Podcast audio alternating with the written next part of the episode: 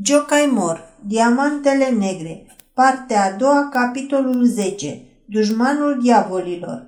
La îndemnul părintelui Mahoc, contesa a hotărât să dea împuternicire duhovnicului ei să ia măsurile pe care le va socoti necesare.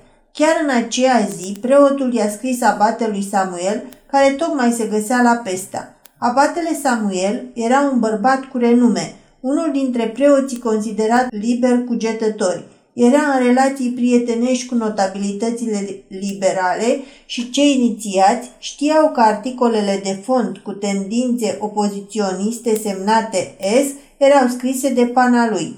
În societate era jovial și spiritual, veșnic bine dispus, strălucea și în cercurile științifice, prelegerile sale erau frecventate de elită. E drept, erau superficial pregătite, dar întotdeauna cu mult spirit și pe lângă toate acestea era permanent ținta atacurilor ziarelor ultramontane. Ba chiar și poliția ai făcut cândva o percheziție la domiciliu, neștiind probabil nici ceea ce căuta. Toate acestea puneau într-o lumină deosebit de favorabilă numele abatelui Samuel, a cărui fotografie a apăruse și într-o revistă ilustrată, câștigând definitiv de partea sa opinia publică prin figura lui distinsă. Avea o frunte înaltă și senină, linii bărbătești expresive cu sprâncene groase și ochi pătrunzători. O singură trăsătură caracteristică oricărui preot îi trăda și lui funcția, o arcuire specifică a colțurilor gurii care împrumută feței o oarecare bunăvoință și imprimă trăsăturilor ei expresia unei grații permanente, încât cu o astfel de gură toți par a fi niște amorași bătrâiori. În rest, n-avea nimic tipic preoțesc. Statura sa puternică i-ar fi stat bine și unui gladiator. Era cunoscut în toată țara ca un preot liberal, care cutează să spună adevărul chiar și în fața autorităților. Pentru acest motiv, părintele Mahoc îi arăta un mare respect. El, ca preot sărac de țară, nu putea face mare lucru pentru patrie, poate doar atunci, de mult, însoțise un batalion de honvezi în vreo 20 de bătălii și le ținea predici în acel timp despre patriotism. Din această cauză și fusese condamnat la moarte cândva, dar ulterior pedeapsa îi fusese comutată în 10 ani de temniță grea. Zăcuse în fiare vreo 5 ani și mai avea și azi cicatrice la picioare. Dar toate astea sunt nimicuri cu care părintele Mahoc nu-i place să se mândrească și pe care nici nu se gândește să le compare cu meritele unui om ca abatele Samuel, care cutează să-și pună inițialele sub niște articole cu principii libere. Și încă în vremea noastră, să te legi de hainau, să te iei la harță cu muscalii, să te uiți în gura tunului, să stai sub spânzurătoare, toate astea fleacuri, dar să te pui rău cu poliția în zilele noastre este mare lucru. Părintele Mahoc avea, deci, o considerațiune deosebită față de capacitățile alese ale abatelui Samuel, în vreme ce el însuși se simțea destul de vlăguit. Ei da, 15 ani reprezintă ceva, nu glumă, mai ales când 5 din ei s-au consumat într-o dublă capitulare. Invitatul sosi după câteva zile la parohia părintelui Mahoc – acesta îl puse la curent atât cât putea să o facă, fără să divulge nimic din ce ține de taina spovedaniei cu frământările contesei. Îi povesti și întâmplarea cu stafiile. Aici se amestecară și propriile sale pățanii. Abatele Samuel primi relatarea cu un râs suveran. Puteți râde de mine, excelență, dar de contesă să nu vă bateți joc, că cea ține foarte mult la fantomele ei, îl zvătui Mahoc cu milință.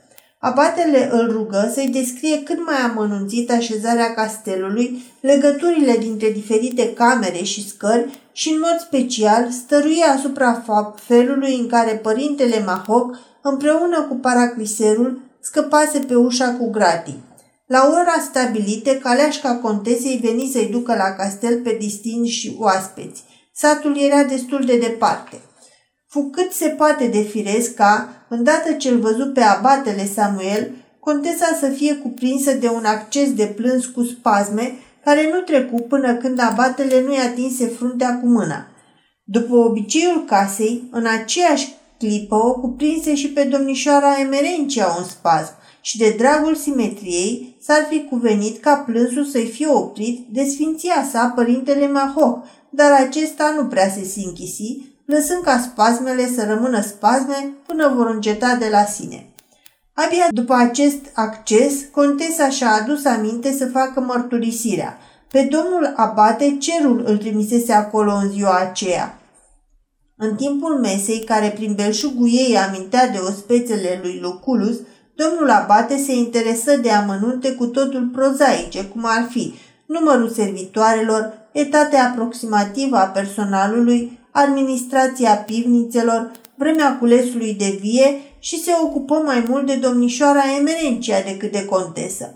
O întrebă dacă îi îngăduie să-i toarne un pahar și primi cu mirare răspunsul că ea nu bea vin niciodată și rămase de-a dreptul uluit când văzu că și acoperă paharul cu palma. Dori să mai știe dacă inelul de pe mâna ei nu era cumva inel de logodnă. Roșind, domnișoara protestă, afirmă că nici prin cap nu i-a trecut vreodată să se mărite. După masă, părintele Mahoc rămase în sufragerie să o distreze pe domnișoara Emerencia. Se așeză într-un fotoliu lângă cămin și împreunându-și mâinile peste pântecele rotund, ca pentru rugăciune, închise ochii și a dormit ca un copil, izbutind să pară că ascultă ce-i povestea domnișoara Emerencia. Domnul Abate se retrase cu contesa într-una din camerele din fund și acolo ea așteptă tremurând sentința autorității superioare în procesul fantomelor. Va relata duhovnicul meu secretul fantomelor din castel? Mi-a spus și el atât cât știe. Care sunt părerile Sfântului Augustin și ale autorităților ecleziastice cu privire la acest caz senzațional? Părerea mea personală este că nu e vorba decât de o farsă ordinară pusă la cale de oameni. De oameni întrebă contesa îngrozită. Viziunile mele ele au o strânsă legătură de ordin psihic cu această farsă. Dumneavoastră, pe de o parte, auziți, pe de altă parte, visați aceste întâmplări. La început sunt niște senzații, restul e pură halucinație, idiosincrazie. Spirite vizibile nu există pentru că ceea ce nu e materie n-are nici formă. Cine a murit odată nu se mai mișcă. Organismul lui s-a descompus. Contesa scutură din cap dezamăgită. Nu se aștepta să primească o astfel de explicație de la o înaltă față bisericească. Ca să afle atâta lucru, nu era nevoie să cheme un abate. Abatele Samuel citi pe fața contesei impresia produsă de cuvintele lui și se grăbi să o remedieze radical. Cunosc, domnișoară contesă, îndoielile și credința dumneavoastră fermă în ceea ce vi se pare că vedeți și auziți. Aveți convingerea că ați coborât de nenumărate ori în cripta cu vrăji, unde se adună străbunii dumneavoastră.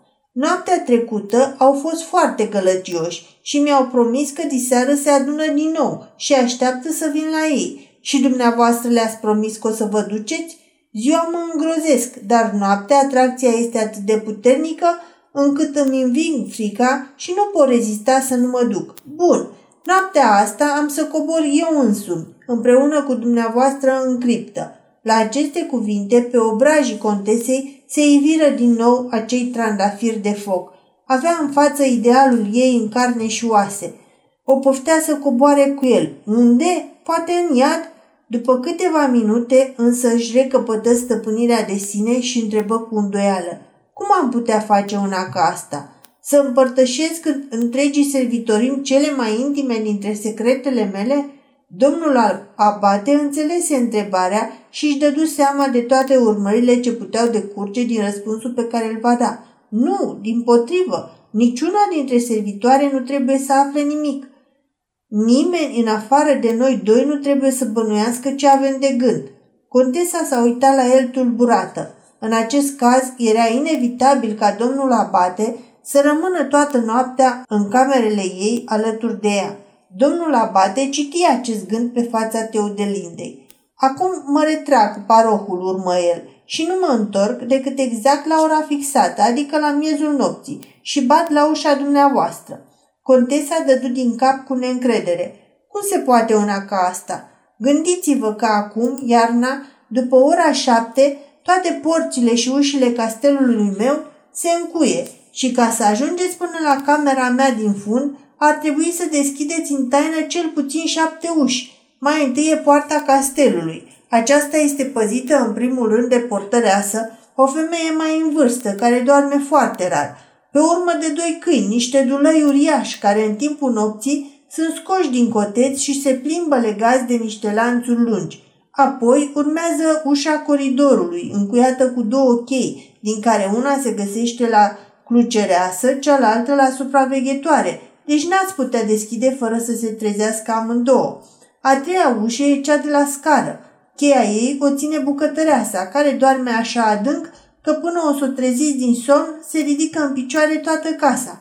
Vine apoi grilajul coridorului, pe care ar trebui să-l deschidă fata din casă, care este o ființă atât de fricoasă că nu s-ar duce singură noaptea nici până în camera vecină. A cincea e ușa cameristei mele, care e atât de pudică încât n-ar deschide unui bărbat nici dacă ar fi un sfânt sau un profet. A șasea e ușa camerei domnișoarei Emerencia, dama mea de companie, pe care, dacă atinge cineva clanța de la ușă în timpul nopții, o cuprind spasmele și leșină. În sfârșit, a șaptea este cea de la budoarul meu, care nu se deschide decât printr-un mecanism pus în funcțiune de mine. În felul acesta, cum ar putea pătrunde preasfinția voastră în toiul nopții până aici, fără să fie văzută? Permiteți-mi, domnișoară contesă, să vă pun o întrebare. Dumneavoastră care de aici, din camera de fund, ați coborât de atâtea ori noaptea în criptă, cum ați putut să străbateți atâtea uși încuiate? Pe fața contesei se ivi un surâs triumfător și superstițioasa izbuti să pareze victorios lovitura dată de un om înțelept. O, oh, dar eu nu cobor pe acest drum. Din dormitorul meu pornește o scară secretă care duce mai întâi în bibliotecă și de acolo mai jos, în capela criptei. Pe această scară folosită numai de familie obișnuiesc eu să umblu. Ar fi fost foarte firesc din partea domnului Abate să propună ca el să se ascundă în bibliotecă și în acest caz, dacă contesa i-ar fi dat cheia de la scară, s-ar fi găsit în imediata ei apropiere. Cunoscând dânsă caracterul contesei, își dădu seama că numai de ar fi pomenit un asemenea procedeu, în așa măsură ar fi rănit-o în amorul ei propriu, încât ar fi fost în stare să întrerupe imediat tratativele cu abatele. Pe calea raționamentelor omenești obișnuite, deci nici pe calea raționamentelor femeiești, nu ți-o puteai apropia. Domnul Abate știa bine acest lucru. Domnișoare contesă, eu rămân la ceea ce am spus. În noaptea asta, la începutul zilei astronomice, voi bate la ușa dumneavoastră. Contesa scotorât din numeri îngrozită. Poate credeți dumneavoastră continua abatele că există ființe pământești cu o putere care biruie legile naturii și care pot trece prin uși încuiate? Există oare uși vizibile pentru unii și invizibile pentru alții? Dacă există, pot avea și eu puteri supraomenești. Dacă sunteți însă convinsă că eu, ca om alcătuit din țărână, nu pot să fac altceva decât ceea ce este îngăduit de legile eterne ale naturii, atunci, pentru orice lucru obișnuit, veți găsi explicația lui firească. Scamatoria în lumea de astăzi nu mai e vrăjitorie. Pe Bosco și pe Caluche nu-i mai ardem pe rug. Deci, fie că mă considerați un Bosco, fie că mă luați drept un Paracelsus, eu repet angajamentul meu. La ceasul în care fantomele castelului își vor începe orgia, voi bate la ușa dumneavoastră cu aceste cuvinte. In nomine Domini aperiantur porte fidelium. În numele Domnului deschide-se ușile credincioșilor. Dar nimeni afară de noi doi să nu știe despre acest lucru. Până atunci, Domnul fie cu dumneavoastră. Teodelinda era uimită și fascinată de siguranța de sine a acestui om deosebit. Îi vorbea de la o înălțime așa de mare încât ar fi fost un sacrilegiu să te îndoiești de cuvintele lui. Și totuși spunea enormități. Cum s-ar putea întâmpla toate astea? Sau era într-adevăr o ființă cu puteri supranaturale? Contesa a văzut de la fereastră caleașca cu cei doi ecleziaști părăsind castelul. Din caleașcă, domnul abate salută cu mâna spre ea. Contesa rămase la fereastră până ce caleașca se întoarse goală. Femeia vizitiu se lăudă tuturor cu bacșișul primit, pe care îl scoase dintr-unul din buzunare. Era un fiorin de argint nou-nouț. Servitorimea adunată acolo îl trecu din mână în mână cu mirare. Era o minune ceea ce vedeau. Din 15 milioane de locuitori ai Ungariei, 14 milioane 500 de mii nu văzuseră niciodată un fiorin de argint. Ăsta da, preot adevărat, nu ca ăstălalt, care duminica împărțea drept bacșis pe patru creițari înveliți în hârtie. Nesfârșite îi se părură contesei minutele până la căderea serii. Se plimba neliniștită dintr-o cameră în alta, își frământa mintea, întrebându-se pe ce cale, pe ce gaură ar putea pătrunde acolo cineva care nu e spirit. Apoi, când auzi bătând ora șapte, verifică personal dacă toate ușile apartamentului sunt bine încuiate și numai după aceea s-a întors în iadacul ei. Acolo scoase planurile castelului, întocmite de un arhitect florentin. Nu era întâia oară că cerceta aceste planuri. Prima dată le studiase îndelung când moștenise castelul după moartea tatălui ei. Întreaga clădire era de trei ori mai mare decât aripa unde dorea să-și aranjeze locuința. De aceea, trebuie să se aleagă în care parte să se mute – în partea centrală erau săli enorme, săli mari de primire sau de ospăți, săli de arme, adevărate muzee de tablouri și antichități. Acelea nu erau locuibile. Se putea și din această parte coborâ printr-o doznică scară în spirală spre un coridor subteran. Scopul acestei ieșiri era probabil acela de a da posibilitatea străjilor să fugă neobservate în cazul în care castelul ar fi fost atacat de turci. Dar treptele acestei scări fuseseră de mult demontate încă de pe vremea bunicului, ca fiind cu totul nefolositoare, iar ieșirea fusese astupată. Pe acolo n-ar fi putut urca nimeni. Aripa stângă, din partea opusă, fusese locul preferat al strămoșilor în goană după plăceri. Se găseau acolo fel și fel de ascunzători, firide secrete, coridoare tainice care duceau de-a lungul unor ziduri groase, dintr-o cameră într-alta, de la un etaj la altul, cazemate, uși ascunse după tablouri și guri de sobă care permiteau să se asculte ce se vorbea într-o cameră sau alta. Toate acestea erau arătate amănunțit în planurile arhitectului. Teodelinda bănuia, cu înfiorare de fecioară, că aceste apartament pline de mistere nu puteau corespunde concepțiilor sale înalte. De aceea a ales până la urmă acea aripa castelului care fusese construită cât mai simplu. Sus, camere modeste, care dădeau dintr-una în alta, la, bibli- la parter biblioteca, iar jos cripta. Potrivit planurilor executate cât se poate de fidel, această aripă nu avea niciun fel de ascunzătoare, afară de scara secretă despre care s-a vorbit mai sus și care, în scopuri cucernice, ducea numai în bibliotecă și în capela cavoului. Construit în felul acesta, castelul asigura întreaga metamorfoză a vieții castelanului. Tânăr era iubitor de plăceri, adult era om de stat, iar ca om în vârstă, ascet. Contesa Teodelinda a zidit însă toate trecerile care duceau din apartamentul al treilea în cel din mijloc, astfel că de acolo nu se mai putea pătrunde în locuința ei. Rămăsese doar o ieșire spre curte. În apartamentul ei nu se aflau deci nici coridoare secrete, nici statui mobile, nici trape mecanice, nici firide cu deschideri ascunse, nici stâlpi goi pe interior, care se desfac în două, nici lespezi de marpună care se pot scoate din pardoseală. În schimb, fiecare fereastră și fiecare hor era prevăzut cu gratii. Nimeni nu putea pătrunde aici cu tertipuri.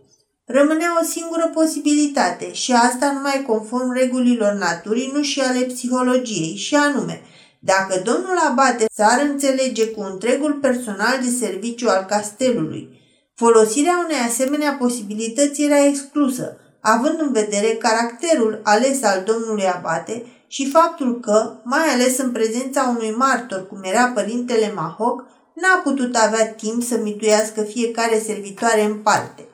Ar fi fost necesar ca și părintele să fie de acord cu un asemenea procedeu. Așa ceva ar fi fost cu totul imposibil. Dar, în definitiv, de ce ar fi avut nevoie domnul Abate să recurgă la asemenea viclenii, dacă poate fi vorba de viclenii? Linda își trimise servitoarele de vreme la culcare. I se plânse domnișoare Emerencia că o doare o parte a capului. Domnișoara Emerencia declară îndată că pe dânsa o doare cealaltă parte a capului. Și când contesa se duse la culcare, dama de companie, gemând de moarte, se obloji cu pernițe calde umplute cu floare de soc. Contesa s-a încuiat în dormitor și a început să numere clipele. Se apucă să facă o paciență, dar nu ieșea deloc. Probabil nu se putea concentra îndeajuns. A luat o Biblie și a privit îndelung minunatele gravuri ale lui Dore. Numără câte figuri de femei și câte chipuri de bărbați erau înfățișate pe cele 230 de planșe ilustrate. Apoi câți cai și câte cămile, câte crime sunt pomenite. Pe urmă, își petrecu vremea cu textul, Numără care vocală se găsește de cele mai multe ori pe pagină. Cea mai frecventă era vocala A, apoi E, apoi O, apoi U.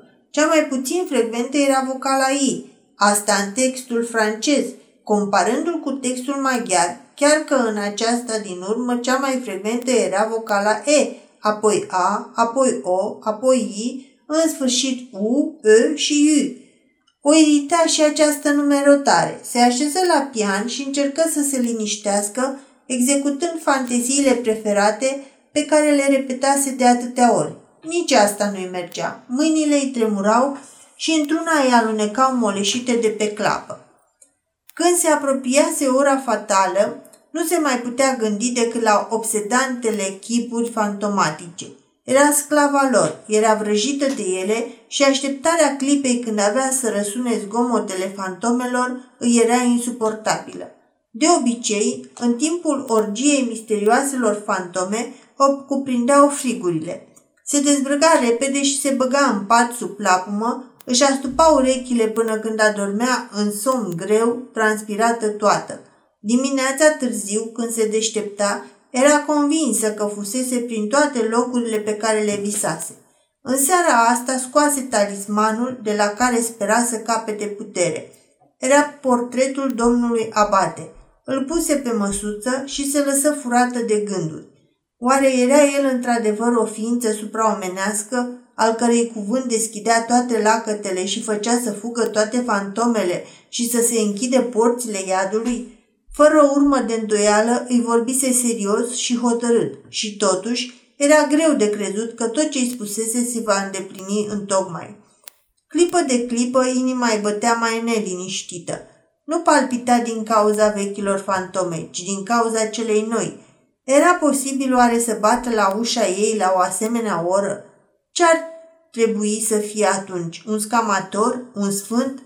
Venise și miezul nopții. Bătăile orologiului din tur se auzeau prelung în liniștea din jur. Potrivit obiceiului, îndată după cea de-a 12-a bătaie a orologiului, începu liturgia fantomelor. De asta dată însă contesa era cu urechile în altă parte. Asculta dacă nu cumva se aude de prin camerele vecine scârții de uși sau de clanțe, chei răsucite în broască, zgomote de pași care se apropie. Nimic.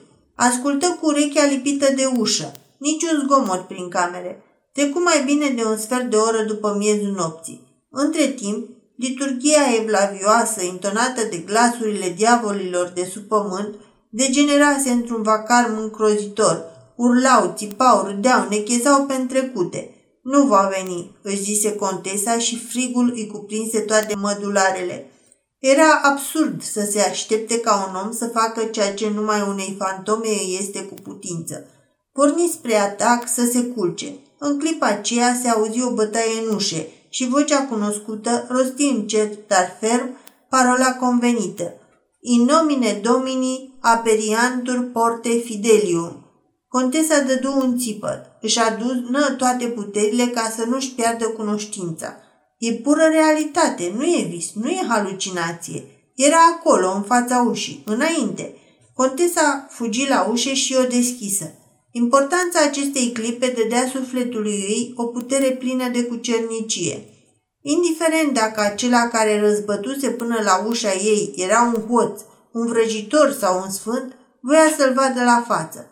Pardoseala pe care acesta aștepta în fața ușii era de fapt podul suspinelor peste o hrubă adâncă și ar fi fost de ajuns să apese pe butonul resortului secret și respectivul s-ar fi prăbușit în abisul întunecat.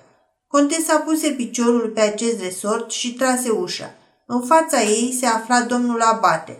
Purta un palton negru simplu, care îi ajungea până la genunchi și nu adusese cu el niciun obiect sfânt, nici chivotul, nici cădelnița, nici ci un bici zdravăn din piele de rinocer pe care îl ținea în mâna dreaptă și un felinar stâns în, stins în mâna stângă. Stați pe loc, îl somă contesa. Înainte de a trece pragul, spuneți-mi cum ați ajuns până aici. Cu ajutorul lui Dumnezeu, cu sprijin omenesc sau adus de diavol? Domnișoare contesă, răspunse abatele, cercetați toate camerele, toate ușile sunt deschise. Am intrat în castel numai pe uși deschise, iar cum am ajuns în curte, am să vă spun după ce terminăm. Și servitoarele mele? întrebă mirată contesa. Ele dorm în aceste camere. Perdelele sunt lăsate la toate paturile. După perdele nu m-am uitat. Dar dacă dorm, apoi pot spune că slugile dumneavoastră au un somn bun și adânc, de neconceput. Pe contesă o părăsiră puterile. Vă rog să intrați, zise, și se prăbuși într-un fotoliu. Vacarmul ce se auzea din criptă se întețise peste orice închipuire. Auziți ce tărăboi? Îl aud și îl înțeleg. Am venit să-i pun capăt.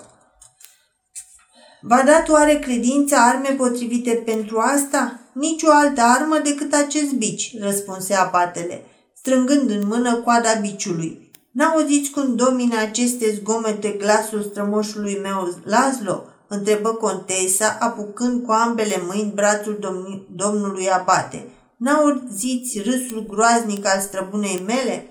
Aflăm noi îndată ale cui sunt aceste voci, îi răspunse preotul cu calm și hotărâre. Cum? Ce vreți să faceți? Mă duc la ei. Acolo? De ce? Să-i judec. Mi-ați promis că mă însoțiți. Am promis eu, făcu speriată contesa apăsându-și pieptul cu mâinile. Dumneavoastră ați dorit asta. Adevărat, adevărat, dar sunt atât de tulburată acum, simt că îmi pierd mințile. Prezența dumneavoastră și zgomotul ăsta groaznic mi-e frică. Cum? Dumneavoastră care de atâtea ori v-ați dus singură jos între fantome, vă temeți să le înfruntați alături de mine? Dați-mi mâna.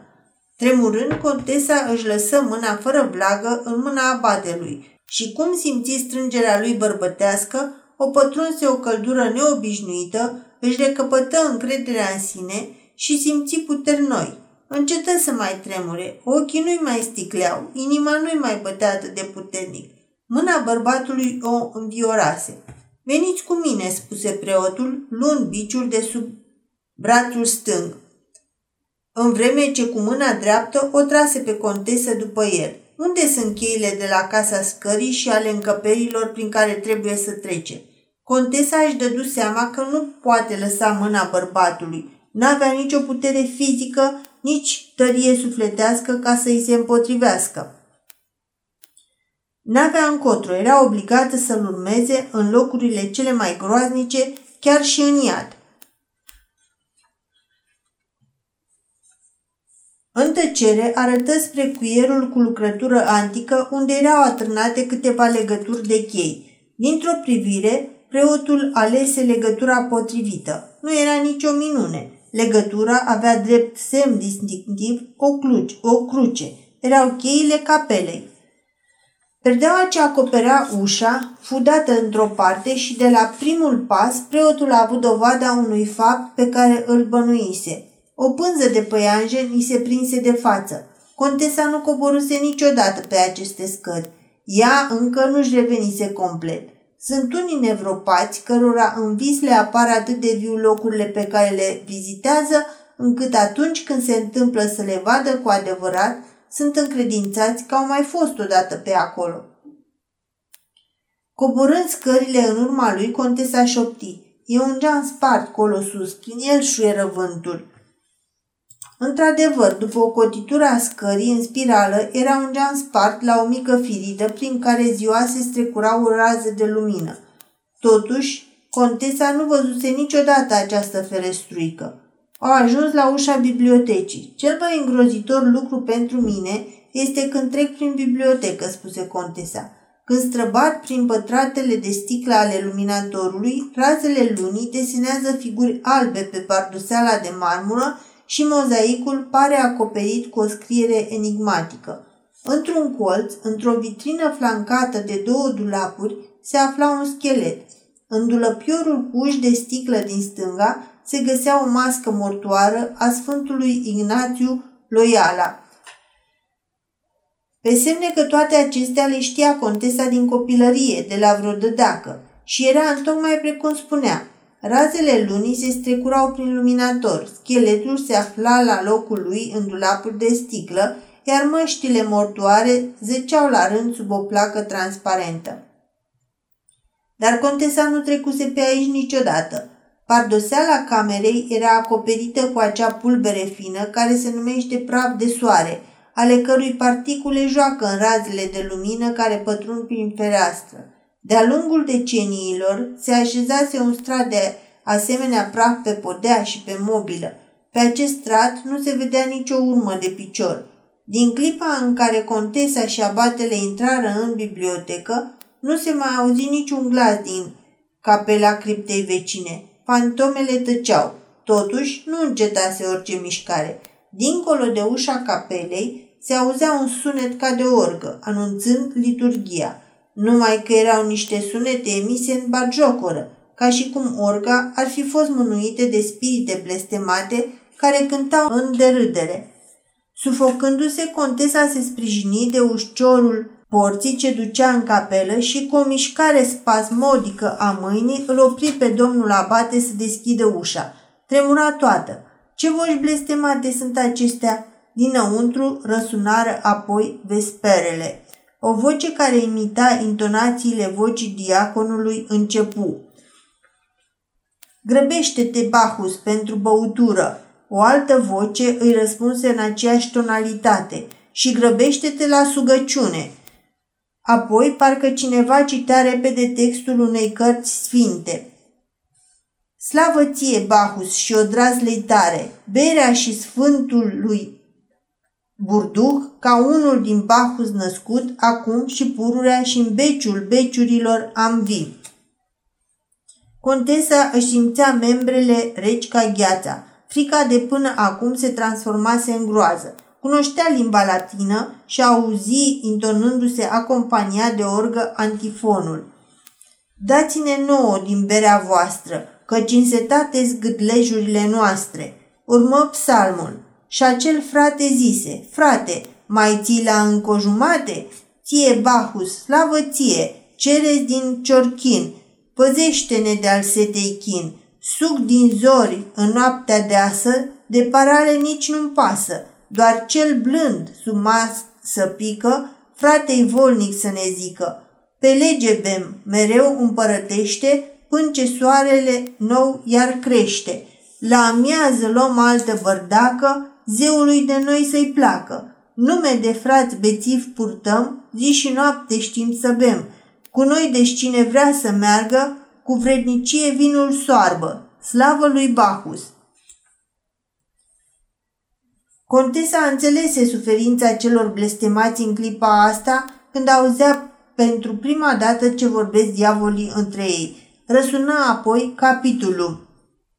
Luați seama, fraților, și frământați-vă și înturnându-vă de la cârciumă toate ulicioarele cercetați-le și tot ce veți afla întrânsele pe loc deșertați, cât de șartă să nu rămână venirea vinului și tot asemenea să lucrați în beciul beciurilor, am vin, slavă lui Bacchus.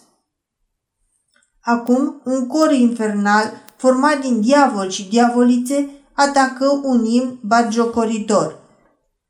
O, Bahus, tu al cererei tătic, ziu al oricărui goglic, goglic, dintre ta îndurare belșughe la pahare, iar noi sprintem vom bea, neîntrerupt spre lauda ta, pe care oriunde și oricând cânta vom vinul, sorbind, slavă ție Bahus.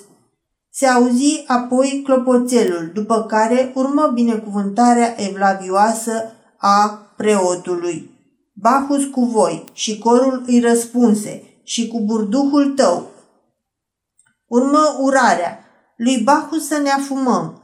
O, Bahus, tot borătorule, tu care întemeiat ai într slavăți frăția noastră, fă rugămune ca asta frăție, slobodă de orice prigoană, să sporească pururi și cu mai strajnici băutori, acum și în beciul beciurilor am vin.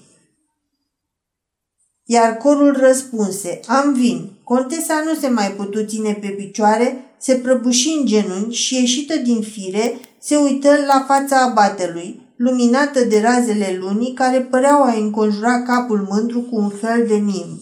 Domnul abate vâră cheia în broasca porții de la intrarea capelei. Contesa ridică mâna ca să-l oprească și cuprinsă de oroare și groază strigă, Nu deschideți, nu deschideți, acolo e iadul!" Curajos, mândru și iritat, domnul abate îi răspunse, Nici măcar porțile infernului!" Și cu aceste cuvinte întoarse cheia în broască și deschise poarta grea de fier. Prin poarta deschise puteai cuprinde dintr-o privire capela și cavoul în întregimea lor.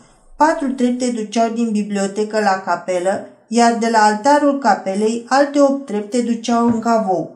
Lumânările aprinse pe altar luminau întreaga criptă. Și aici ce să vezi?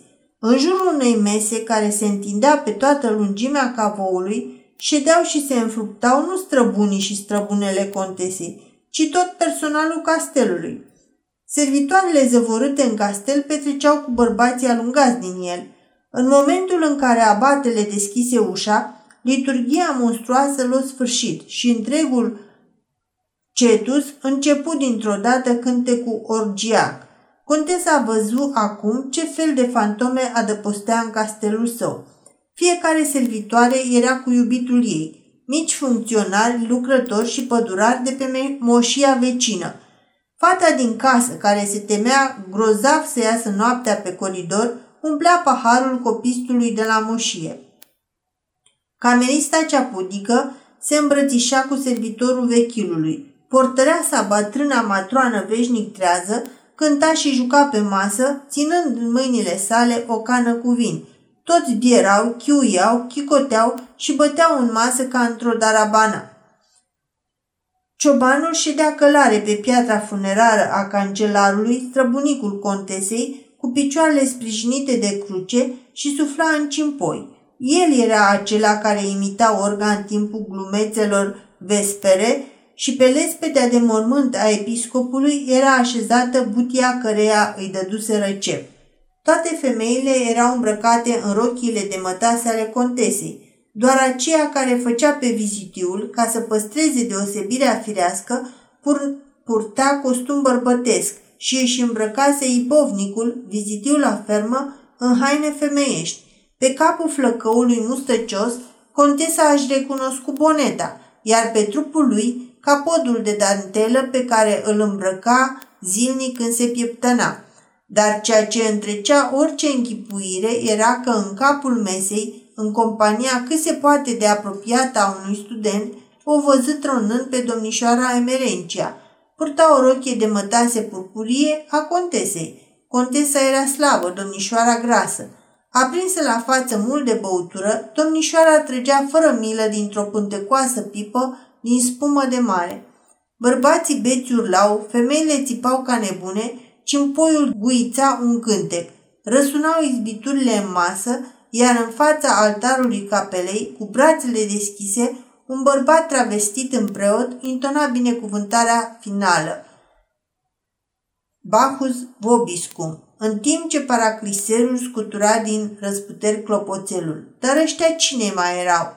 Falsul preot era paracliserul însuși, îmbrăcat în odăjdiile preotului, pe care acesta îi le dăduse în păstrare. Pe cap avea o mitră improvizată. Paracliserul era însuși clopotarul. Pe contesă o cuprinse o întreită furie. În primul rând, sufletul lui era otrăvit din pricina ingratitudinii. Ea ținea la aceste fete ca la copiii ei. Le socotea ca pe niște îngeri nevinovați. Duminica le cânta la orgă în capela castelului și se ruga împreună. Mânca din aceeași mâncare cu ele și nu le adresase niciodată vreun cuvânt jignitor. Și ele, de mulțumire, profanau ca voul străbunilor ei o speriau noapte de noapte pe stăpâna lor nervoasă cu aceste zgomote stranii, datorită cărora ajunsese o adevărată somnambulă, pe jumătate nebună. Dar păcatul lor cel mai mare era că la orgiile lor îi purtau rochiile, pentru că apoi să îmbrace pe trupul ei de fecioară imaculată aceste veșminte pângărite de mâinile bărbaților, pătate de vin, îmbâxite de fum de tutun. Dar mai cumplită decât această amărăciune era groaza ce o cuprinse văzând profanarea care se desfășura acolo. Ce idee diabolică să transform ceremoniile cu cernice ale religiei în bacanale abominabile, să spurci odăjdiile, altarul, mitra și sfintele taine, să prefaci în cântece de pahar cuvântul Evangheliei ei, litaniile și psalmii. Ce durere pentru cel silit să asiste la un asemenea sacrilegiu. Această suferință, acest vai despre care vorbește și Scriptura, e cea mai mare dintre durerile omenești pentru că nu are leac. Și în sfârșit spaima, o adunătură de bețivi și de scorpii, surprinși asupra acestui cumplit păcat, ei ar fi fost în stare să sfâșie în bucăți pe oricine – 20 de smintiți, 20 de suflete păcătoase vândute diavolului împotriva unui singur bărbat și a unei femei. În ochii, în ochii domnului abate, contesa văzut fulgerele mâniei apostolice și se sperie și mai tare. Îl prinse cu mâinile de braț, încercând să-l rețină. Mucindu-se, abatele făcu un salt peste cele patru trepte, se repezi la falsul preot și în clipa când acesta cu intenții de parodie își desfăcea brațele spre ceilalți desfânați, rostind ironic, am vin, îi arse vreo două bice de rinocer pe spinare, de-i despică sutana înflorată. Clopotarului paracliser îi repezi o lovitură de picior de se rostogoli pe trepte până sub masa din criptă. Ceea ce văzut contesa pe urmă a fost într-adevăr o scenă de vis. Un bărbat singur se nepusti cu biciul în mână asupra acelei adunături de diavol, apucă cu o mână masa lungă și dintr-o singură mișcare o răsturnă cu cân cu tot, cu mâncarea de pe ea și începu să croiască cu biciul în dreapta și în stânga. Parcă ar fi venit ziua judecății de apoi, parcă ar fi căzut din nori minunile apocalipsului. Așa au sărit de la locurile lor, îngroziți, înnebuniți, cei adunați acolo, și țipând și urlând s-au îmbulzit spre ușa criptei. Vașnicul abate dădea iama în ei ca Sfântul Gheorghe printre balauri. Biciul șuiera pe spinările lor, vaetele și urletele creșteau. Îmbrâncindu-se unii în alții, bărbații și femeile încercau să urce scările care duceau spre coridorul criptei, iar cei rămași mai la urmă urlau de parcă s-ar fi temut să nu fie duși de-a dreptul în iad. Cimpuierul fugea în patru labe spre nenorocul celor care se împiedicau de el. Abatele se arătă necrutător și fiecare se alese cu câte o amintire. Niciunul din șleatca îngrozită nu se mai gândea să se apere. Păcătosul prins asupra faptului elași. Surpriza fusese totală, iar pumnii abatelui erau năpraznici. Ideea disperată de a apuca biciul din mâna preotului nu-i veni decât unui pădurar, înghesuit într-un colț. Primi însă o palmă așa de zdravănă, încât preferă să-și acopere retragerea cu propriul spate. Arde-o, arde-o, șopti contesa când își văzu alintatele servitoare dând buzna spre ușă. Eberencia nu știa cum să-și ascundă capul ca să nu ajungă biciul peste față. Cel din urmă rămăsese paracliserul, care din cauza sutanei nu putea să fugă și abatele îl lovea cu atâta sete încât haina alunecă ferfeniță de pe el. După ce ultimul petrecăreț fu zvârlit peste prag, abatele trânti în urma lor poarta criptei și se întoarse la contesă.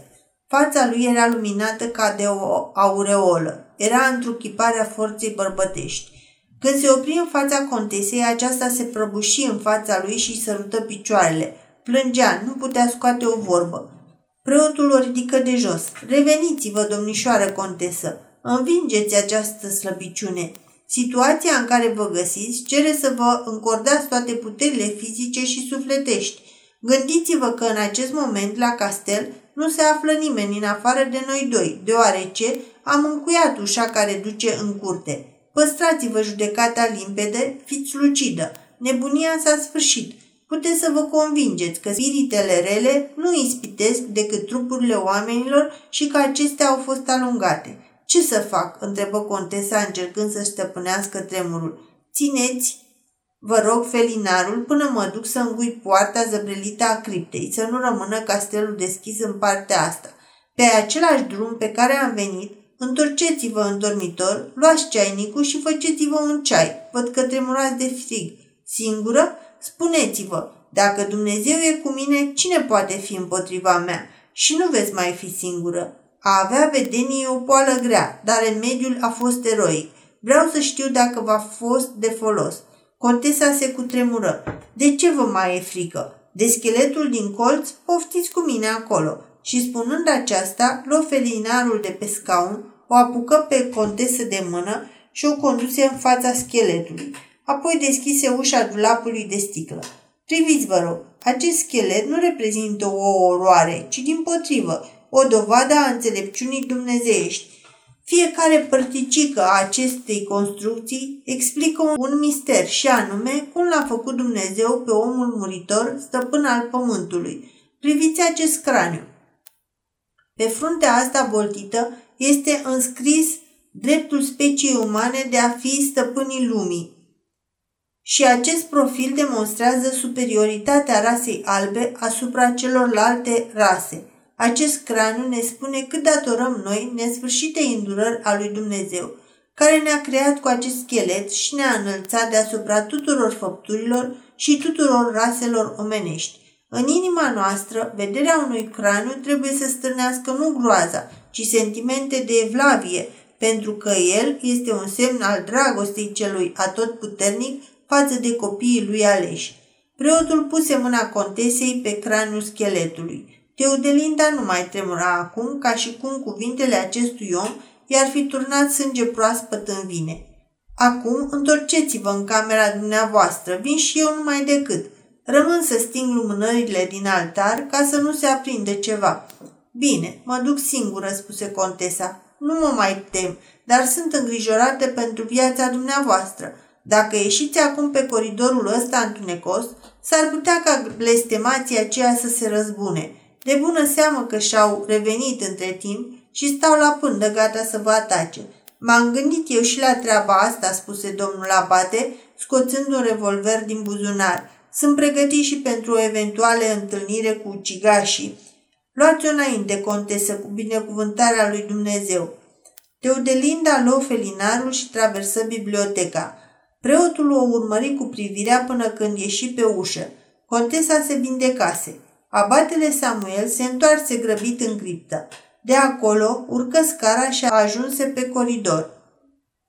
Aici, într-o farfurie de cositor, mai ardea flacăra aceea fantomatică. Spirit amesteca cu praf de țipirig, mormăi pentru sine abatele. Asta îl înspăimântase așa de tare pe părintele Mahoc. Alături zăcea un cearșaf cu un cap mare de fantomă. Abatele trase într-un colț farfuria cu lichidul arzând. Știa că în cazul unei întâlniri nu ar fi fost avantajos pentru niciuna din părți să stea în lumină. Păși cu grijă înainte pe coridorul întunecat. Nu se întâlni cu nimeni. Fugiseră chevlii, nu glumă. Poate mai fugeau și acum. Poarta zăbrelită rămăsese larg deschise. O încuie și scoase cheia din broască. Apoi se întoarse în criptă și o încuie pe dinăuntru. După aceea, stinse toate lumânările ce altau în altar, cu excepția uneia, pe care o luă din șteșnic și cu ea își lumină calea până în camera contesei. O găsi șezând la masă în fața ceainicului aburind. Îl ascultase deci întocmai. Când a intrat abatele Samuel, contesa și împreună mâinile cu Evlavie și șopti. Sfântul meu, apostolul meu, nu mi se cuvine asemenea titluri înalte, domnișoară contesă, spuse abatele. Sunt mulțumit să fiu vrednic de numele de om. Ați văzut bine că n-am făcut minuni, pentru că n-am avut de-a face decât cu muritori de rând, ceea ce de fapt știam dinainte și ca să risipesc orice urmă de mister și supranatural, am să vă destăinuiesc cum am ajuns până aici prin atâtea uși deschise. Înainte de asta însă, vă rog, domnișoară contesă, să vă turnați un ceai și dacă vreți să-mi acordați și mie o fărâmă din ospitalitatea dumneavoastră, turnați-mi și mie unul. Mai sunt puțin agitat din cauza acestor întâmplări, pe urmă discutăm, ca într-o seară plicticoasă de iarnă, despre tot ce s-a întâmplat. Contesa își turnă un ceai, puse și în ceașca musa firului, apoi se așeză comod în fotoliu, strângându-și pe ea burnuzul de mătase. Tot îi mai era frig. Așadar, pe baza informațiilor pe care le aveam, eram convins de la început de faptul că aici e vorba de o farsă ordinară, omenească. Din relatarea prietenului meu, părintele Mahoc, un om simplu, am ajuns la următoarele concluzii. Cei care provocau aici aceste zgomote nocturne, subterane, nu puteau fi decât servitorii casei. De ce? Asta se explică prin situația prin care ați creat-o dumneavoastră în, ca- în castel, înconjurându-vă numai cu femei de care bărbații nu se puteau apropia în mod fățiș.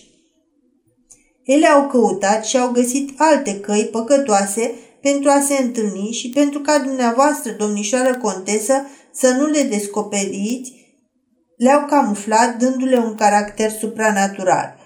Dacă aceste nesăbuite destrăbălări ar fi avut loc în liniște, pe înfundate, ați fi aflat-o de mult. După ce am auzit că părintele Mahoc împreună cu paracliserul au fugit prin poarta zăbrelită, am înțeles pe unde intrau bărbații în castel și în același timp am înțeles că paracliserul cunoștea țesătura acestui complot. Apoi mi-am făcut socoteala că servitorii mea nu putea ajunge din castel în criptă decât coborând prin pivniță. Servitoarele trebuiau să lase toate ușile deschise în urma lor, ca nu cumva mai târziu la întoarcere, deschizându-le, să vă atragă atenția. În ce privește dama dumneavoastră de companie, se citește pe fața ei, în ochii ei și se vede și după culoarea pielii că este lacumă de bere, avidă de plăceri și pofticioasă. Când am luat masa, am observat că este și ipocrită. Protestează când îi se oferă băuturi spiritoase. Pentru mine era totul limpede. N-am avut niciun dubiu că voi găsi drumul deschis. Ca să nu fac gălăgie, am venit pe jos până la portița grădinii, pe zăpada proaspătă, o mulțime de urme bărbătești duceau înăuntru. Puteam fi sigur că se adunaseră din nou. De la portița deschisă a grădinii, urmele duceau direct la poarta zăbrelită de la capătul coridorului criptei. Aceasta era doar proptită. Aripa dreaptă a coridorului duce la criptă, cea stângă la intrarea pivniței. Am urcat pe scara de aici și am găsit ușa deschisă. Eram sigur că voi găsi toate ușile deschise. Așa a și fost. Mai rămâne o singură problemă mare de lămurit. Camera de alături e garderoba dumneavoastră. Ușa ei nu se încuie cu cheia, ci cu o piedică al cărei mecanism îl puneți în funcțiune direct din camera asta. Ori și garderoba trebuia să fie deschisă. La această concluzie m-a dus rochia bată cu fum de tutun. Pentru a le folosi la orgiile lor, Femeile sustrăgeau rochile dumneavoastră de mătase. Le place luxul, dar cum putea să rămână ușa deschisă? Explicația e simplă. Când dumneavoastră vă retrăgeați în dormitor, cineva băga un cuțit în fața piedicii care blochează ușa garderobei. Când apăsați pe resort, piedica întâlnea lama cuțitului, sărea înapoi și ușa rămânea neîncuiată. Cuțitul era și acum băgat în ușă și astfel, contesă, ați dormit noapte de noapte cu ușile care duc până la dormitorul dumneavoastră larg deschise, permanent expusă unui atac banditesc. Ați fost lăsată singură și înfricoșată de larma aceea fantastică pentru ca să vă împiedice să ieșiți din cameră, ca să nu încercați măcar să chemați servitoarele. A fost o pedeapsă grea pentru dumneavoastră, domnișoară contesă. Pedeapsă? șopti contesa uimită. Da, pedeapsă, pentru că dumneavoastră ați meritat această suferință. Teodelinda privi îngrozită la abate. Domnișoară contesă, urmă sever abatele, purtați o mare parte de vină că cei din anturajul dumneavoastră au alunecat pe panta păcatului. Dumneavoastră i-ați împins. Capriciile dumneavoastră, încăpățânarea, ideile bizare le-au silit pe femeile de serviciu să ducă o viață plină de minciuni și natura îi pedepsește pe cei care îi se împotrivesc. Această împotrivire venea din partea dumneavoastră, care ani lungi de-a rândul ați fugit de lume și ați crezut că puteți trage și pe alții după dumneavoastră. Asta a fost marea greșeală și n-a rămas nepedepsită. Acum, în fața dumneavoastră stau doi judecători. Primul e cerul, al doilea e lumea. Cerul e gata să se mânieze, lumea e gata să râdă. Atât tunetul cât și râsul bagiocoritor ar fi un supliciu pentru dumneavoastră. Cum vă puteți apăra? Contesa a căzut ca paralizată pe spătarul fotolului. După spaima încercată cu ocazia aruncării fantomelor, după atâta indignare și repulsie, iată acum nevoită să treacă și prin suferința provocată de propria ei conștiință în urma învinuirilor ce îi le aducea abatele. Acest schin, această strângere de inimă, întreceau toate emoțiile de până acum. Se așternu o tăcere adâncă. În răstimpul acesta, în sufletul contesei, răsuna mereu ca un dangă de clopot întrebarea Cum vă puteți apăra de mânia cerului și de râsul bagiocoritor al lumii? În cele din urmă, străfulgerată de o idee și socotind că a găsit mijlocul să se apere, se ridică și îi spuse Mă voi retrage într-o mănăstire, unde râsul bagiocoritor al lumii nu se aude. Acolo, stând în genunchi pe piatra rece și rugându-mă zi și noapte, voi împăca mânia cerului. Dumneavoastră veți binevoi să interveniți pentru mine la una dintre superioarele care conduc mănăstirile ce aparțin cinurilor celor mai severe. Acolo mă înmormântez de vie și nimeni nu-și va mai aminti de numele meu. Toată averea pe care am agonisit-o cu multă zgârcenie, precum și uzufructul întregii moșiri strămoșești, le donez până la moartea mea ordinului monahal pe care îl conduceți dumneavoastră. Am o singură rugăminte, ca atâta timp cât veți fi în posesia castelului, în capela cavoului familiar, profanat, să se slujească zilnic la miezul nopții vesperele. Contesa șoptea aceste cuvinte cu o tristă resemnare și glasul ei uneori abia se auzea și se stingea chiar atunci când încerca să-i dea putere. Domnul abate se sculă de la locul lui, contesa îi întinse mâna tremurândă, albă ca ceara, și el o strânse. Apoi, înălțându-și capul cu mândrie, zise Stați jos, domnișoară contesă, și ascultați ce am de spus. În primul rând, referitor la ceea ce ați afirmat la urmă, vreau să fie clar. Nici eu, nici ordinul meu nu avem nevoie de castelul, moșia sau banii dumneavoastră. Nu ține de datoria noastră să punem mâna pe averea lumească a oamenilor cu inimă slabă în clipele lor de prăbușire sufletească. Nu vrem să fim priviți cu ură că am acceptat o moștenire medievală folosindu-ne de tulburarea sufletească a cuiva. Nu e treaba noastră nici să slujim în picioarele goale, la miezul nopții, vesperele, în cripta familiei dumneavoastră, iar restul zilei să-l petrecem consumând veniturile moșiei transformate pe gustul nostru prin arta bucătarilor și a pivnicerilor. Deci, la această idee trebuie să renunțați pentru totdeauna, domnișoară contesă. Pe Teodelinda o surprinseră aceste cuvinte. Trăise până acum toată gama bunelor sentimente față de acest om și în fața acestei noi laturi a altruismului său, a disprețului său pentru averile lumești, îi rămase doar să-l respecte și mai mult și astfel să se supună în întregime dominației lui spirituale. Renunțați, domnișoară contesă, și lea ideea de a vă înmormânta în vreo mănăstire, urma abatele. Acolo nu veți afla o digna pe care o căutați. Ia gândiți-vă puțin. Fiind predispusă la obsesii, care vor fi și mai accentuate de singurătatea enervantă a mănăstirii, ați putea de pildă să asistați până la sfârșit la o liturghie, când o să ascultați psalmul în timpul rugăciunii, nu v-ar veni în minte mereu cuvintele de ocară? În timpul celor mai evlavioase cântări, nu s-ar apropia oare de urechile dumneavoastră demonul acela care urlă cântece de pahar?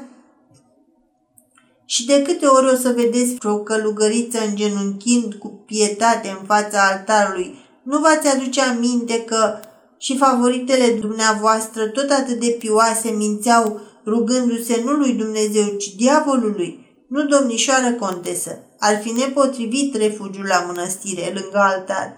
Pentru alții ar putea fi un refugiu, dar pentru dumneavoastră ar fi un loc al pierzării și al suferinței, zi de zi v-ați revolta în sufletul dumneavoastră și ați păți la fel ca sihastrul cântat de poet, care, uitând rugăciunea, în locul ei îl blestema pe Dumnezeu.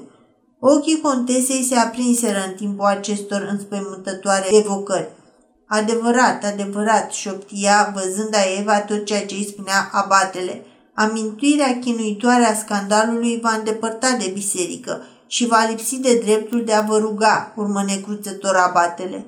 Adevărat, așa e, bolborosi contesa, lovindu-se cu pumnii în piept. Eu nu mai pot intra în biserică și nu mai pot avea rugăciune pe buzele mele. Și cu aceste cuvinte se aruncă la picioarele lui, îl apucă de mâini cu disperarea unui osândit și ca ieșită din minți strigă, dar unde să mă refugiez dacă nu în sânul bisericii? Și, la ce, și cu ce să mă apăr dacă nu cu rugăciuni?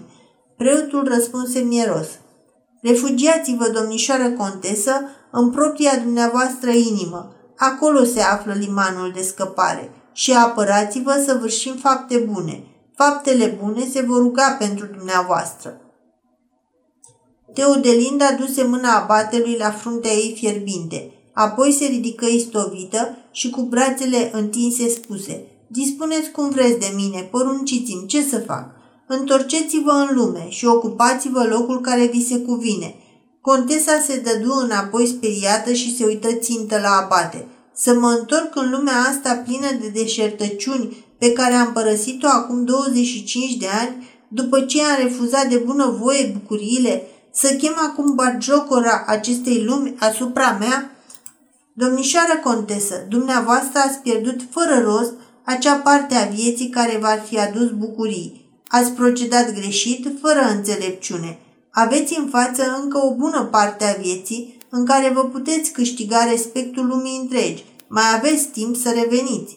Părinte, gândiți-vă că cercurile în care mă siliți să apar pentru mine înseamnă numai bagiocoră și înjosire – pe mine generația nouă nu mă cunoaște, iar rudele mele își bat joc de mine. Dar există un cerc magic, în interiorul căruia oricine este numai decât recunoscut și nu este nimeni bagiocorit. Nu vreți să creați acest cerc magic în jurul dumneavoastră? Așezați-mă dumneavoastră în el. Despre ce fel de cerc magic este vorba? Vă spun, domnișoară contesă, națiunea trece acum printr-o mare luptă o luptă a spiritului. Fiecare tinde să ajungă din urmă națiunile mari, avansate, savantul, poetul, filozoful, economistul, industriașul și educatorul, bărbatul, femeia, tânărul, bătrânul, boierul, cetățeanul de rând. Dacă aș ști cu toții că tind spre același cel, ar putea face minuni, dar sunt rupți unii de alții și fiecare se străduiește singur și se obosește fără folos. Contesa asculta cu încredere că nu înțelegea încă unde voia să ajungă preotul. Ce lipsește acestei stăruințe uriașe? Un centru. Țara nu are un centru. Debresinul este un oraș locuit în întregime de unguri, dar exclusivismul său religios îl lipsește de universalitate. Seghet este așezat într-un loc potrivit, dar se află într-un stadiu primitiv și este în întregime un oraș democrat. Deci Pesta ar fi singurul centru. E o așezare neobișnuită. Am călătorit de-a urmezișul celor cinci continente, dar n-am văzut în toată lumea o așezare care să-i semene. Acolo totul se prezinte de parcă nici unui om nu i-ar păsa de ceilalți și fiecare crede că reprezintă lumea întreagă. Cel care sosește pe Dunăre e întâmpinat de superba linie a malurilor cu spații largi pe care acum încep să se înalțe clădiri mari cu câte șase etaje, desigur fiecare în alt stil. Vedem ridicându-se palate romane alături de construcții hispano-maure sau în stilul renașterii, în contrast izbitor cu o clădire publică construită pe jumătate în stil olandez, pe jumătate în stil gotic. Tabloul acesta e întregit cu câteva clopotnițe de țară. Peste drum, de monumentalul pod numit Lancid, se ridică o cutie de piatră cu patru turnuri despre care se spune că ar fi o bazilică, dar arată ca un eșafod. În centrul orașului se ridică spre cer coșuri uriașe care răspândesc fum în permanență. Fabrici, rampe de descărcare, Palatul Academiei, săl de bal, case ca din cărți de joc, mori mecanice, claie peste grămadă. Colțul clădirii Academiei stânjenește circulația pe chei și zgomotul de pe chei împiedică discuțiile savanților, fumul morii înăbușe pe toată lumea, iar minaretul primăriei, construit după un vechi prototip, cu adevărat musulman, parcă strigă străinilor. Veniți mai încoa, aici e Constantinopole. Ascultând expunerea abatelui, contesa prinse să zâmbească. Așa este, urmă el. Centrul orașului e un labirint de ulițe croite, pe vremea când în piața sfatului se întindeau încă băltoace în care se lăfăiau porci negustorilor sârbi, niște ulițe înguste și întortocheate. Vitrinele sunt însă modern luminate și luxoase. Vântul ne spulberă în ochi fire de gunoi, dar îmbrăcămintea trecătorilor rivalizează cu aceea a parizienilor. Nicăieri nu întâlnești la fiecare pas atâtea femei frumoase și atâția cerșetori în zdrențe. Pe ulițele înguste, caleștile bogătașilor se întrec cu căruțele încărcate cu piei crude. Mahalalele răsar cu repeziciune ca în bazme, o casă mică aici, una mare colo, după gustul proprietarilor. Din cauza că se construiește mult, praful se ridică la cea mai mică bătaie a vântului. Aici colo, câte o mică oază verde cât grădina unui conac boieresc, restul mormane de bolovan ca în deșert. În jurul pestei se întinde o sahară pe care oamenii o oară foarte sârguincios, ca vântul siroco să aibă de lucru. Acesta este aspectul exterior al orașului. Încă nu se știe dacă va fi un oraș industrial, un centru comercial sau un focar al științelor și al artelor. Va fi oare un municipiu sau numai o așezare de tip american spre care converg în grabă oameni de toate neamurile, din toate părțile lumii, ca să câștige bani și după ce s-au îmbogățit, o părăsesc refugiindu-se la țară sau în străinătate. Pe contesă o interesa această descriere.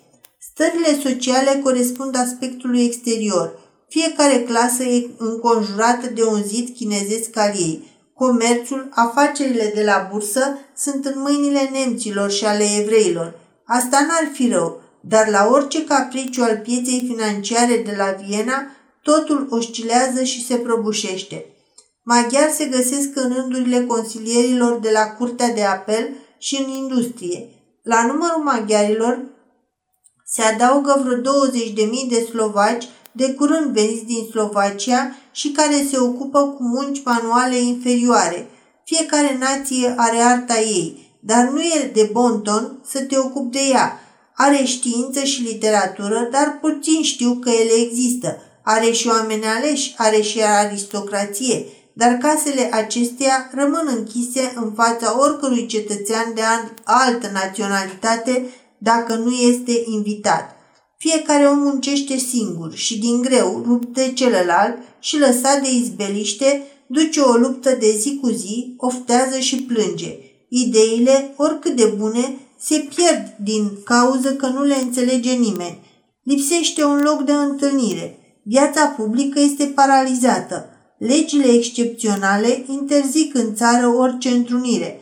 Prefectura județului și dieta sunt închise. Au mai rămas doar saloanele societății, singurul loc unde s-ar putea întâlni unele tendințe nobile. Dar cine își deschide saloanele în acest scop? Aristocrația noastră, pe de o parte, e indiferentă, pe de altă parte, aleargă după plăceri, fără alt scop decât să se distreze. Ar fi destui din cei care își cunosc îndatoririle și care le-ar îndeplini cu plăcere, dar schimbările din ultimul deceniu le-au secătuit averile într-atât încât nu mai sunt în stare să suporte cheltuielile unei recepții. În sfârșit, cel care ar putea să facă și ar face să cadă barierele societății înalte în propriile sale apartamente este alungat din capitală de amintirea tristă a unui doliu tragic, încât pentru vecie nu mai e cu putință să se audă zarva bunei dispoziții în sălile cu tablouri îndoliate. Și astfel, în potopul care se înneacă, nu se poate afla niciun loc ferit unde să se poată întâlni cei buni, cei deștepți și cei drepți. Nu există un asemenea loc. Va exista, spuse contesa ridicându-se de la locul ei cu fața, fața radioasă. Sufletul îi se încălzise la această idee pe care abatele izbuti să se înfățișeze în culori vii. M-ați înțeles. Acest refugiu este și scăparea dumneavoastră. Dacă vă mutați la Pesta, dacă veți ține acolo o casă la nivelul rangului și averii dumneavoastră, dacă veți deschide saloanele dumneavoastră pentru crema națiunii, din care fac parte nu numai cei de viță nobilă, dar toți oamenii culți, somitățile științei, ale artei, ale politicii și bisericii, dacă va exista un loc unde savantul și arhiereul, poetul și magnatul se vor putea întâlni ca egal, dacă aristocrația averii și cea a spiritului se vor uni ca să transforme ideile sănătoase în fapte rodnice, dacă va lua ființă un salon din mijlocul căruia vor porni misiunile apostolice ale educației publice, ale fericirii poporului și ale ajutorării, nu credeți oare că stăpâna acestui salon va fi înconjurată de binecuvântarea și stima publică, iar în jurul capului ei va străluci aureola proslăvirii cetățenești? Contesa luă mâna domnului abate între ale sale și o acoperi cu sărutări, hohotind. Mulțumesc, mulțumesc, mulțumesc! Mă credeți acum, domnișoară contesă, că există și altă cale care duce la rai decât ușa mănăstirii? Sunteți un profet. Permiteți-mi acum, domnișoară contesă, să vă pun o întrebare prozaică. Pentru realizarea acestui cel pe care l-ați îmbrățișat cu atâta entuziasm, sunt necesare și mijloacele materiale. Pentru realizarea acestui scop e nevoie de un venit mare. Aș putea să cer încrederea dumneavoastră de plină în această problemă gingașă? Eu sunt bocată, îi răspunse contesa. Din veniturile mele am cumpărat la Pesta o casă buierească, care e închiriată acum. Am și capitaluri investite în afaceri rentabile – Casa, contesă, o veți transforma pentru scopurile dumneavoastră, pentru că nu veți mai putea ține chiriaș, iar capitalurile, în actualele condiții financiare tulburi, trebuie lăsate acolo unde sunt. Ce venit va aduce moșia Bondavar? Vreo 20.000 de fiorini. Ce întindere are moșia? Vreo 90.000 de pogoane. Atunci venitul e cam mic, pe semne din cauza proastei administrații. E mică în raport cu întinderea moșiei și e mică în raport cu cheltuielile casei pe care v-ați hotărât să o țineți. Cu un venit de 20.000 de fiorini nu se poate deschide un salon la Pesta. Pe contesă o prinse mirarea. Și eu care credeam că aceștia sunt bani foarte mulți, mulți la țară, dar la Pesta totul e la fel de scump ca la Paris. Dacă vreți ca saloanele să fie la nivelul cerințelor la rangului și culturii dumneavoastră, aveți nevoie de un venit anual de cel puțin 40.000 de fiorini. Contesa îl privi tulburată. Dar cum? Domnul Abate îi răspunse printr-o strâmbătură indiferentă. Nu e lucru greu. Trebuie schimbat sistemul de gospodărire. În locul exploatării în regie proprie, trebuie introdusă exploatarea prin arendași. Nu mă prea pricep la afaceri, dar, dar am câțiva prieteni de încredere în rândurile aristocrației financiare cu care veți putea să discutați când vom fi la Pesta. Dar pot să vă asigur că, aplicând sistemul de exploatare în arendă, Veți scoate 40.000 de fiorini anual. Atâtea cunoștințe am și eu în domeniul economiei. Contesa era încântată. Abatele devenea din ce în ce mai vrednic de stimă. Acum îi dubla și venitul moșiei. Era un om nemaipomenit de simpatic. Dispuneți cu puteri de pline de toate afacerile mele, îi spuse contesa în extaz. Dacă îmi dați împuternicire, pot să vă aduc un contract gata semnat prin care vi se va asigura dinainte dublarea venitului dumneavoastră actual. Așa economisiți și cheltuielile eventuale cu misitul. Teodelinda era beată de bucurie. Se uita la abate ca la un părinte, ca la unul pe care firea lui nobile îl arăta ca pe singurul om ce poate fi iubit, pe care se cuvine și e necesar să-l iubești. Pe semne că și merita abatele acest lucru.